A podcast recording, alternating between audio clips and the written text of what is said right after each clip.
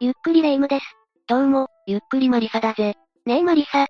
私、この間恥ずかしいことをしちゃったのよ。おレ夢ム、一体何をしたんだ？道端に魔女帽子をかぶった丸くてでかいまんじゅう顔の人がいたから、マリサだと思って声をかけながら激しくアタックしたの。でも振り返ったら、全然違う人だったわ。人違いでアタックまでして、すごい恥ずかしかったのよ。おいおい。人のことを丸くてでかいまんじゅう顔とか、失礼な認識してるからそうなるんだぜ。人違いには気をつけてくれよ。そこから最悪な事件に発展することもあるんだからな。ええ今後は気をつけるわ。でも、人違いで最悪な事件が起こるって何？そんなことあるの？ああ。過去に人違いによって、無謀すぎる結果になった有名な事件があるんだ。なんだか気になるわね。詳細を聞かせてちょうだい。わかったぜ。ただ、今回の事件はかなり残忍な内容を含むから、閲覧注意だぞ。というわけで今回は、東洋ボール事件について紹介するぜ。それじゃ、ゆっくりしていってね。今回の事件が起きたのは2000年5月13日の午前1時15分頃。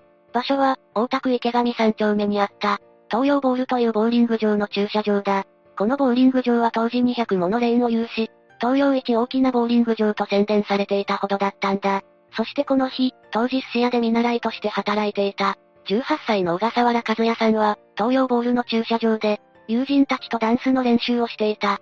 18歳、ボーリング場の駐車場、深夜にダンスの練習。なんだか青春ね。ああ。だがな、すぐにそんな悠長なことは言っていられなくなるんだぜ。この時、東洋ボールの駐車場に急に5台の車と単車が乗り込んできた。それは、総勢20名以上の暴走族だったんだ。暴走族？なんで？よくわからないけど逃げてー。金属バットや鉄パイプなどの凶器を持った暴走族たちは、いきなり小笠原さんたちを襲い、追いかけ回した。小笠原さんたちは追い出され、血だらけになりながらも、次々に自分の車に乗り、必死に逃げ出したぜ。でもここで小笠原さんは焦って、車の運転をミスってしまったんだ。小笠原さんはギアの操作を誤り、近くのガードレールに乗り上げ、身動きが取れなくなってしまったんだぜ。あわわわ。どうなってしまうの？そしてとうとう、小笠原さんは暴走族に追いつかれ、捕まってしまった。暴走族たちは凶器で小笠原さんの車のボンネットを殴ったり、窓を金属バットで割ったりして、最終的に小笠原さんを引きずり出したんだ。小笠原さんは、突然のことに訳がわからないながらも、勘弁してください、と訴えた。けれど暴走族らは、金属バットをはじめとする凶器を用いて、小笠原さんに殴る蹴るの暴行を加えたんだぜ。そして暴走族の一人がラチェレ、と叫ぶと、他のメンバーが小笠原さんを無理やり連行しようとしたんだ。ひえもちろん小笠原さんは強く抵抗したんだが、暴走族たちは金属バットで容赦なく攻撃を加え続けた。その結果、小笠原さんは車に押し込まれそうになったんだ。でも、ここで小笠原さんは力を振り絞ってさらに抵抗。すると、それに激高した暴走族たちは小笠原さんを拳で殴り、膝蹴りし、最終的にはアメリカ産の懐中電灯、マグライトで後頭部を強打した。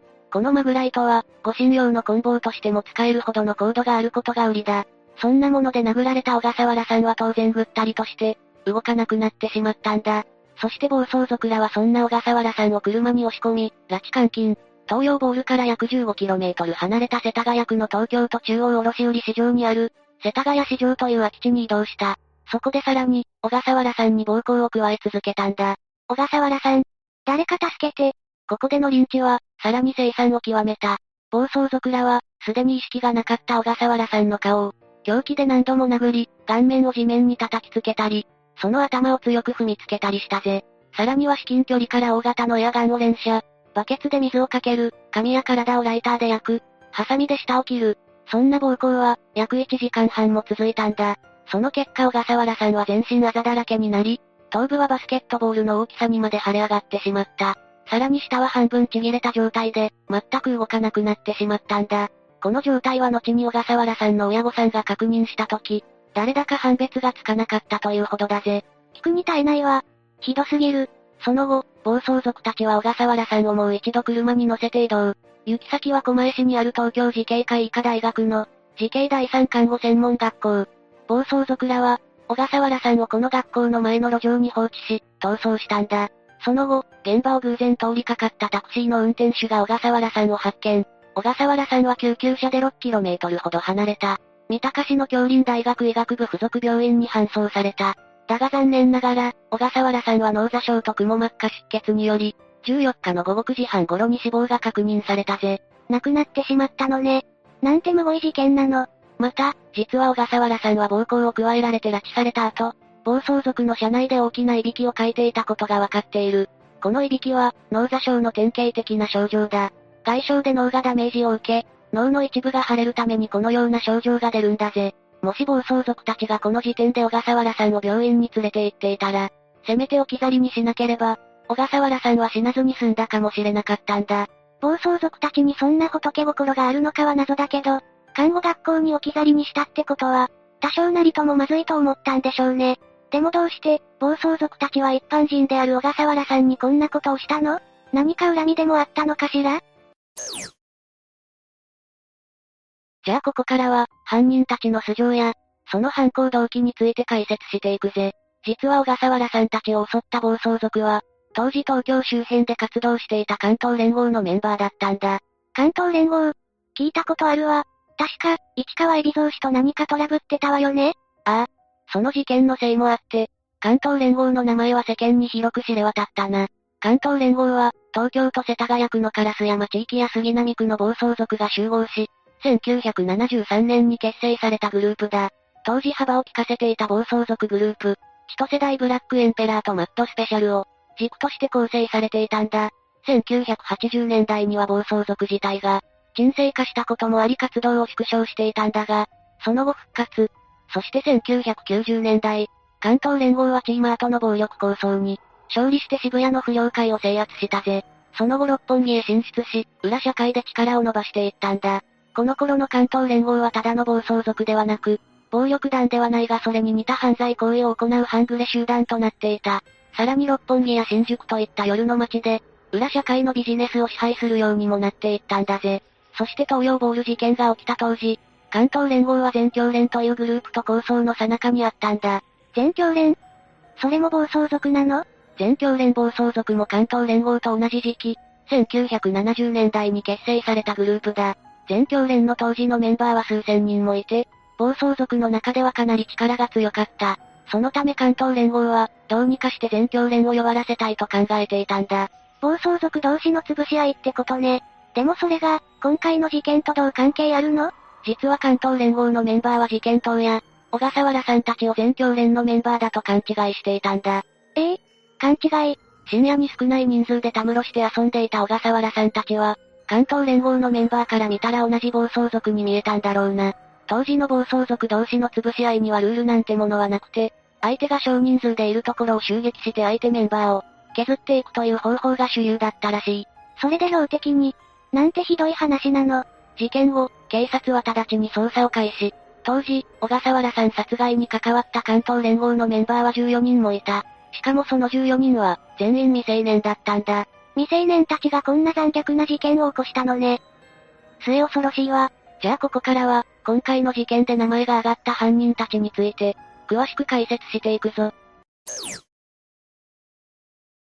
まず、今回の事件の首謀者として有名なのが、石本太一という人物だ。石本は事件当時18歳で、関東連合の元リーダー。関東連合の中核となった千歳代ブラックエンペラーの総長でもあったんだ。そんな石本は関東連合時代、喧嘩では一度も負けたことがないほど強かったそうだぜ。わあ。なんかもう、漫画みたいな世界ね。石本は後に雑誌のインタビューで今回の事件について、人生最大の過ちと話している。しかし同時に、亡くなった小笠原さんについては、全教連のメンバー、敵と発言。また小笠原さんも反撃してきたと話すなど、あくまで暴走族同士の抗争で人は辞めてしまった。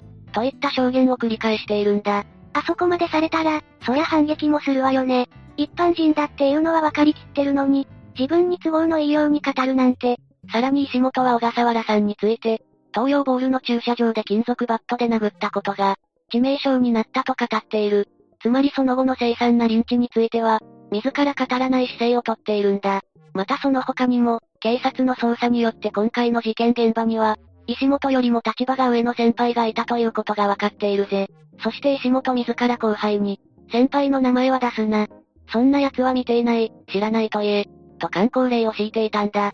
要するに、他にも首謀者に匹敵する人物がいたかもしれないってことね。ああ。でも、未だにその人物の名前などは全くわかっていない。石本は後に、関東連合の仲間のためなら逮捕されることも厭わない、という発言もしているんだ。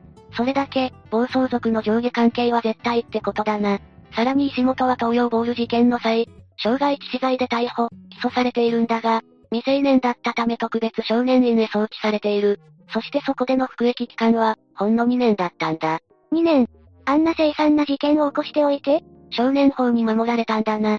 ちなみにその少年法の適用によって、逮捕された石本以外は実名報道もされなかった。また、石本は2010年11月に起きた、市川海老蔵氏、暴行事件にも関わっているんだぜ。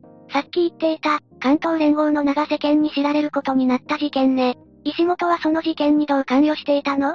この事件は別名、灰皿テキーラ事件。2010年11月25日、海老蔵氏は西麻布にあるダーツバー、フィオレットでお酒を飲んでいた。この時、海老蔵氏が一緒にいた相手が、石本だと言われているんだ。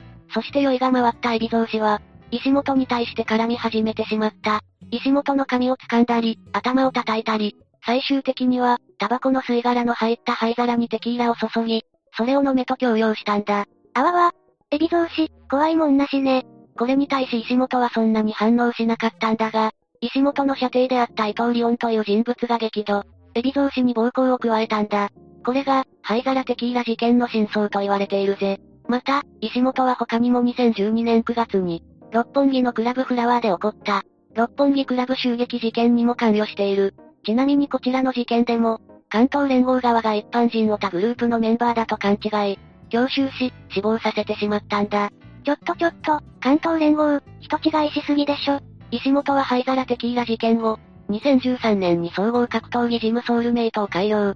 さらにファッションブランドも運営し、関東連合元リーダーという肩書きを利用して、メディアにも積極的に露出した。自助伝不良録関東連合元リーダーの告白なども出版しているんだ。ただ、六本木クラブ襲撃事件の際に傷害致死罪などで逮捕、起訴され、懲役11年の判決が下っている。現在は横浜刑務所に服役中。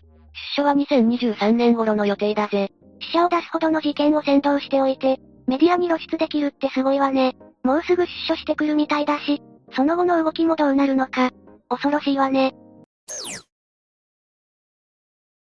次にこの事件の犯人として有名なのが、柴田大輔という人物だ。柴田は東洋ボール事件の主犯格だったと言われている。特に小笠原さんに対し、舌をハサミで切るなどの無謀すぎるリンチを行ったのが、この柴田なんだ。いやもう、あんなことができるなんて人間じゃないわよね。もう怪物とかなんか、そういう類でしょ。柴田は関東連合に所属していた宮前グレン隊の8代目総長。その残虐性は今回の事件前から有名で、敵対している人物の自宅へ宅配の配達員を装って侵入。家にいた両親を暴行したこともあったそうだ。うわぁ、相手のダメージがやばそうだわ。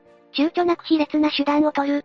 どこかサイコパス的な感じもするわね。柴田は暴力だけでなく、チームのステッカー販売、イベントのチケット販売、偽造テレホンカードの販売などでお金を集めることにも長けていた。多い時は、月200万円ほど稼いでもいたんだ。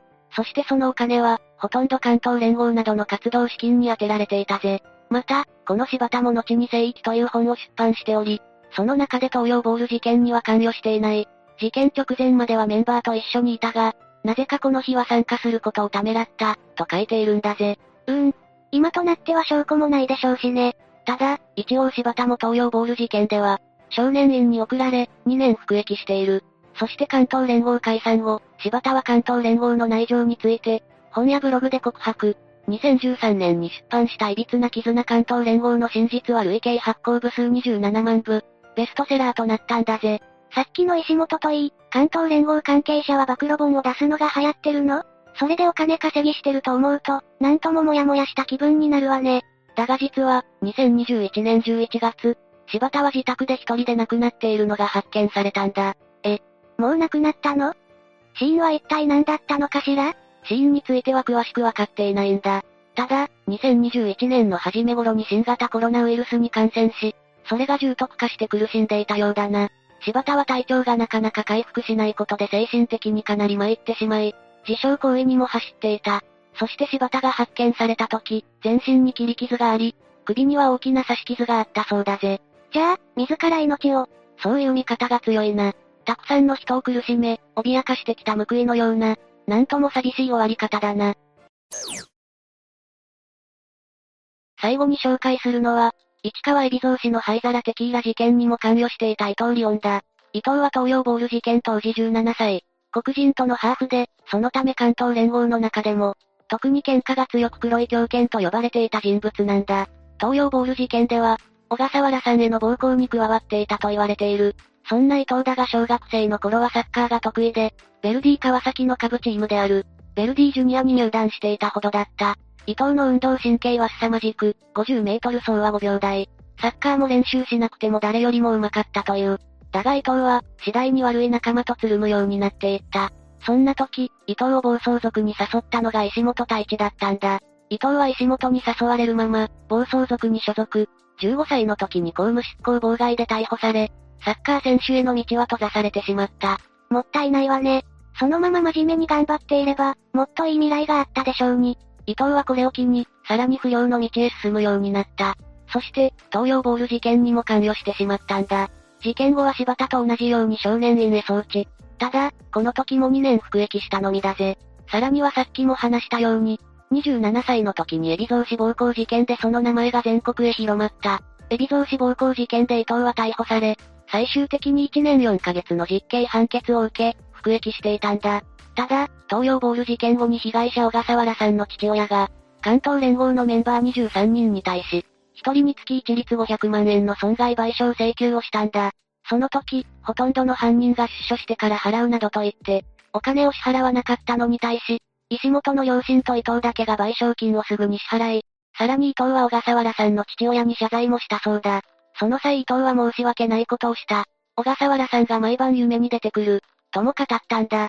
伊藤は警察の取り調べの時にも、事件のことを嘘偽りなく、きっちり話したそうだぜ。小笠原さんの父親はそんな伊藤に対し、彼はそんなに芯から悪い人間じゃないと思いますよ。悪は悪なんだけども、筋は通っている、と語っているんだ。今回の3人の中では、一番まともな印象ね。まあ、それでも到底許されることではないけれど。今回の事件ではその凄惨な内容や犯人たち以外にも、ある女優との関係が話題を呼んだぜ。その女優とは、三田佳子さん。実は事件の中で、彼女の次男高橋優也の名前が挙がったんだ。高橋優也って確か、過去に何回も逮捕されてたわよね？そうだ。高橋は2022年10月までに覚醒剤取締法違反で4回、脅迫容疑で1回逮捕されている。逮捕後は母親の三田さんが謝罪会見を開いたことでも有名だよな。そうそう。三田さんが涙ながらに会見してたのを覚えてるわ。そんな高橋が、今回の事件に関係しているの？ああ。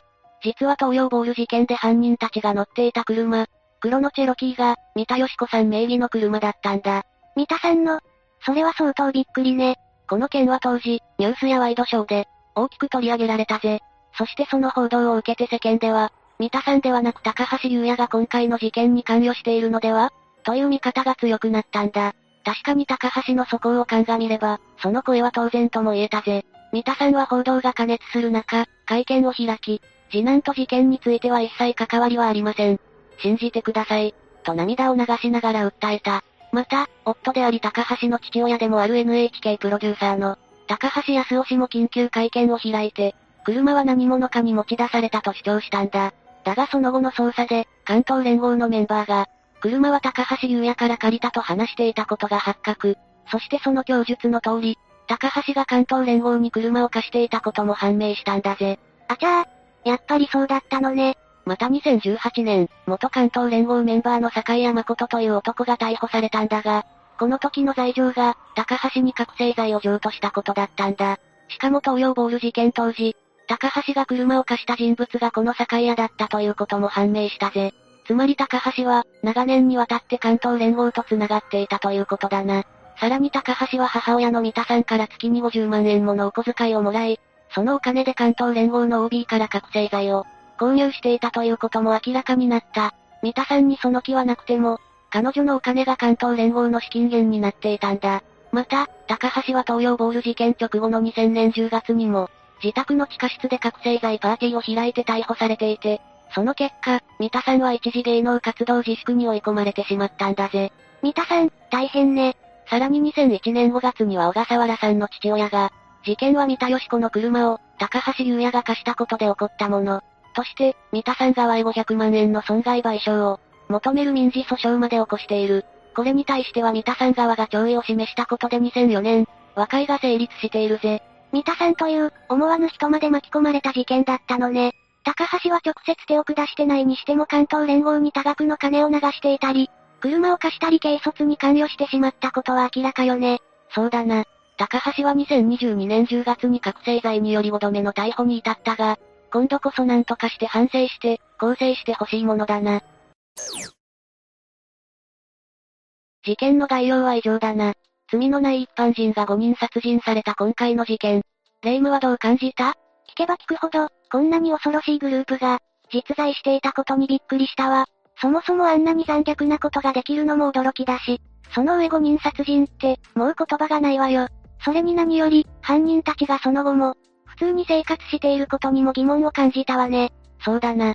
むしろメディアに出たり、自伝がベストセラーになったりと、一般人より派手に生きている感じがするよな。